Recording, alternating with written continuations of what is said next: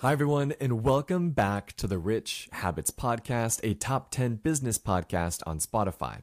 My name is Austin Hankwitz, and as always, I'm joined by my co host, Robert Croak. Robert is a seasoned entrepreneur in his 50s with more than 200 million in company exits under his belt, and I'm an entrepreneur in my late 20s with a background in finance and economics. Since quitting my full time job in corporate finance a few years ago, I've built a seven figure media business and actively advise some of the most well known fintech companies around the world. As the show name might suggest, every episode we talk about rich habits as they relate to business, finance, and mindset. However, we try and bring you two unique perspectives along the way. One from an industry veteran, which is Robert, and the other myself, someone who's still in the process of building wealth and figuring it all out. Robert, what are we going to be talking about in today's episode? In this episode of the Rich Habits Podcast, we're going to be discussing the top three reasons why the rich keep getting richer, as well as how you can implement these same strategies. Specifically, we'll be talking about how the rich use leverage, good debt, to build their portfolios of cash flowing and appreciating assets. We will also cover the most common real estate strategies of the wealthy, as well as how they get away with paying little to no taxes. It seems like almost every day we hear people say the phrase eat the rich or something of that nature. Let's be clear here. It's okay to be rich. It's okay to be a millionaire. It's actually encouraged. I think people see the ultra wealthy billionaires like Elon Musk or Jeff Bezos and they associate them with everyday millionaires as if there should not be a separation of what their tax liability should be versus the everyday millionaire. We want everyone to be an everyday millionaire, and we've even laid out the step by step playbook in our last episode to help your children achieve that. In my opinion, mindset is one of the critical elements to building wealth and living a financially free life. If seeing or reading about rich people triggers you, then you definitely have a lack mindset, and that needs to change. So, with that being said, Robert, walk us through the first strategy that we see the rich using to get and stay rich. Leveraging debt to build wealth. Let's dig into that one because this is one that I believe most people on their way up or most people that have this lack mentality mindset don't understand. Here's what I mean by that there's good debt and there's bad debt. Bad debt is unfortunately the most common. Think high interest consumer debt like credit cards, used car payments, student loans, hospital bills, and even taxes. That debt is bad, and we're not at all suggesting people to keep that kind of bad debt. But there's also good debt. This is the kind of debt we love the debt that produces cash flow and capital appreciation for the investor. A couple examples of this are real estate and purchasing small businesses. Yeah, a good example of this might even be like a car wash, right? Shaquille O'Neal has hundreds of car washes in his portfolio, so I think he's kind of figured out the playbook, and we all know that that guy's got money. Think about it like this, right? Let's say you go out and buy a car wash and you borrow a million dollars to do it. Let's now also pretend the car wash generates $40,000 in revenue. Because you went in debt, right? Good debt to buy this cash flowing and appreciating car wash, you owe the bank $10,000 a month principal and interest, leaving you $30,000 a month to pay your employees, buy your supplies, and even keep some profits for yourself. This is a form of good debt because one, it cash flows. Two, if you're doing it right, it's likely going to appreciate in value. So when you sell it to the next person, you're probably going to make a return on your original investment. And also you'll be able to leverage tax strategies to help you depreciate and keep more of that money in your pocket at the end of the day. This is a very, very common way we see the rich get richer is they leverage good debt to buy cash flowing and appreciating assets that also have some sort of tax benefit. Yeah, I love this strategy. I've obviously been implementing it for decades now, buying and taking over underperforming and sometimes really well cash flowing businesses for myself adding it to my portfolio because then it just gives me more profits monthly, more write offs yearly, and just it's a great strategy in your wealth building journey. Okay, so leveraging good debt is a way the rich get richer. What's another way the rich get richer, Robert? Yes, definitely real estate. You know, you look around and all of my wealthiest friends all have real estate portfolios, and it's just a really good way to implement further strategies in your wealth building journey. So let's get started on what what that means. Buying real estate is the most common form of leveraging good debt, except you're not taking out a multi million dollar loan like you might be to buy a business. Instead, you're taking out a loan for maybe a $300,000, $400,000, or even a $500,000 property while also getting utility from the asset. This is key. I think what's incredibly powerful about real estate is number one, is you're able to roll your profits from the sale of one property into the purchase of another property without paying taxes. This is called a 1031 exchange. And generally speaking, the value of real estate always goes up over time. So you're perpetually doing these 1031 exchanges and avoid paying those capital gains taxes on the properties. Real estate comes in many shapes and sizes, which means it might not just be buying and living in single family homes. To the rich, real estate might mean storage units, RV parks, shopping centers, and even Airbnbs. Each form of real estate has its own respective tax optimization strategies. For example, with Airbnbs, a common tax strategy is called a cost segregation study. And what is great about this analysis is that the owner can depreciate 40 to 50% of the purchase value of the property in the first year a huge tax write off, allowing you to reinvest these profits elsewhere. The pro tip here is to understand and utilize all of the tax strategies available to you when building your portfolio. So read up and find the best real estate tax attorney in your area and strategize when first getting started on your way up. And don't wait until you have multiple properties to get your structure in order this is probably the most important to consider when you do have more than one property. I mean, I know a bunch of Airbnb investors, they've got four or five properties in Nashville. They do these cost segregation analyses. They're able to write off 40 or 50%, but without having the specific holding companies or LLCs or things of that nature already in place, it's a recipe for disaster. So I highly recommend if you're getting into real estate investing in general, make sure you have a really good tax accountant in your corner. With that being said, Robert, we've talked about real estate. We've talked about leveraging good debt. What's our last rich get richer strategy here? Yes, this is proper tax strategies. Now, this one is nuanced. So definitely make sure you're consulting with a tax professional and not just listening to two fellas on the internet. My favorite tax optimization strategy that the rich use is the buy, borrow, and die strategy. Elon Musk is notorious for this one. Here's how it works buy, use your wealth to purchase appreciating assets like stocks, real estate, artwork, or anything in between. For example, Elon Musk is both awarded and purchases stock in his electric vehicle company Tesla. Next, borrow. You've purchased your appreciating asset. Now you're going to borrow against them by using them as collateral at a favorable interest rate. Historically, the interest rate is in the low single digits, far below how much the asset would annually appreciate. In Elon Musk's example, he borrowed against his Tesla stock to fund the $44 billion purchase of Twitter. Finally, die.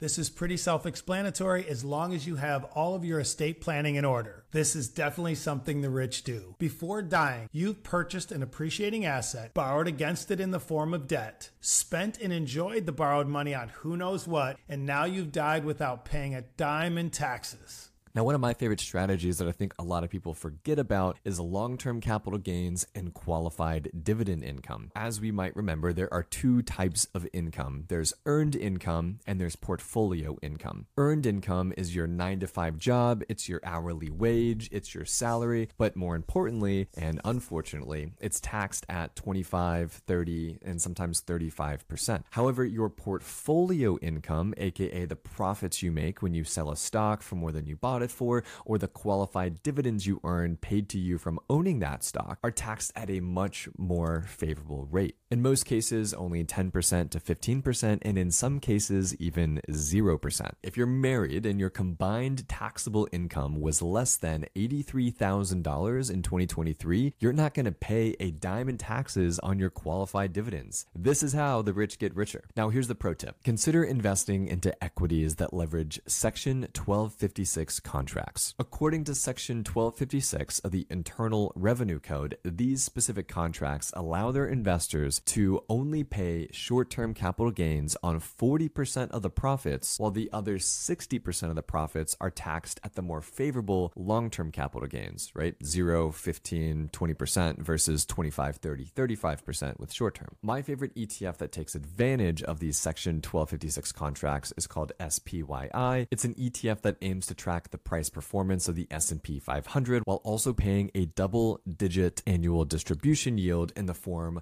of cash dividends. Very very interesting to me, especially as someone who's looking for continual passive income through dividends. I have never really did a deep dive into the 1256 contracts. I love SPYI, so this was a great tip Austin, love it. This episode of the Rich Habits podcast is brought to you by Neos Investments. Neos offers ETFs that aim to offer monthly income while providing core portfolio exposure across equities, fixed income, and cash alternatives like T bills. Their ETFs may be particularly interesting for folks looking to generate passive income inside of their investment portfolio. They even offer an ETF that provides exposure to the S&P 500 index while aiming to offer high monthly income beyond what investors would receive from plain exposure to the index. Their funds may serve as a compelling income focused alternative or complement to many of the investments already in many investor portfolios. If you're looking to add passive income focused ETFs to your portfolio, consider learning more about Neos's ETFs at neosfunds.com. And as with all investments, investors should carefully consider their investment objectives, risks, charges, and expenses of Neos exchange traded funds before investing. To obtain a prospectus containing this and other important information, please visit neosfunds.com. Please read the prospectus carefully before you invest. Neos ETFs are distributed by Foreside Fund Services LLC. An investment in Neos ETFs involves risk and possible loss of principal. The equity securities purchased by the funds may involve large price swings and potential for loss. A fund's income may decline when yields fall. Fixed income securities will decline in value because of an increase in interest rates. And I know we say it every time, but thank you again for sticking around with the scripted advertisement throughout the middle of the episode. It helps us pay our video editors and our social media managers and everyone to keep this podcast moving in the right direction. So, again, thanks so much, and definitely go check out neosfunds.com. Now, Robert, with that being said, let's jump into question and answer. We received 12 questions, like in a 24 hour period last week after our last episode about how to make your child a millionaire. So, keep the questions coming. We're trying to get back to every every single one of them as they come in, while also selecting some of the most interesting and important ones to display for you all here. Our theme for this episode is actually women. We decided to take three questions from awesome women that listen to the podcast, starting with Anna. Anna asks, You all always talk about earning extra income, for example, laundromats, car washes, and real estate. That's actually pretty timely here, Robert. But as someone who works full time and makes less than $100,000 per year, how do I do these things without taking out millions of dollars in debt? Anna, this is an amazing question, and I'm going to take this. It really starts out, Anna, by you building your base. You're working hard, you're making your money, you're getting your Roth set up, you've got the IRA going, and you've got that, let's say, $100,000 base in traditional investments. You can get your base built, then maybe start looking at taking these investments on 10,000, 25,000 or 50,000 at a time to own pieces of these larger projects. You don't have to take on big debt to get started. I think a really cool follow up there from a personal experience myself is I purchased a vending machine business on one of these BizBuySell websites a couple about a year or two ago now. Uh, I paid forty thousand dollars for it, and it cash flows about twenty five hundred dollars a month. This is something you could do as well, Anna. Maybe you start with vending machines. You go to I don't know, maybe uh, a different small business or something around you that's more local and pertinent. Maybe you buy up some food trucks or who knows, right? Everyone's sort of background and strategies and interests are different. For me, it was vending machines, but there are tons of different ways to increase your income. Now, I will say, you don't always have to go out and invest or buy a small business. There are tons of, if it's a REIT, if it's a publicly traded ETF like the SPYI ETF that distributes 12% annually to its investors, there's a ton of different ways that you can take money right now in your brokerage account and earn 8, 10, 12% on it in a consistent manner going forward without having the stress of a car wash or a vending machine business or a laundromat. And this doesn't happen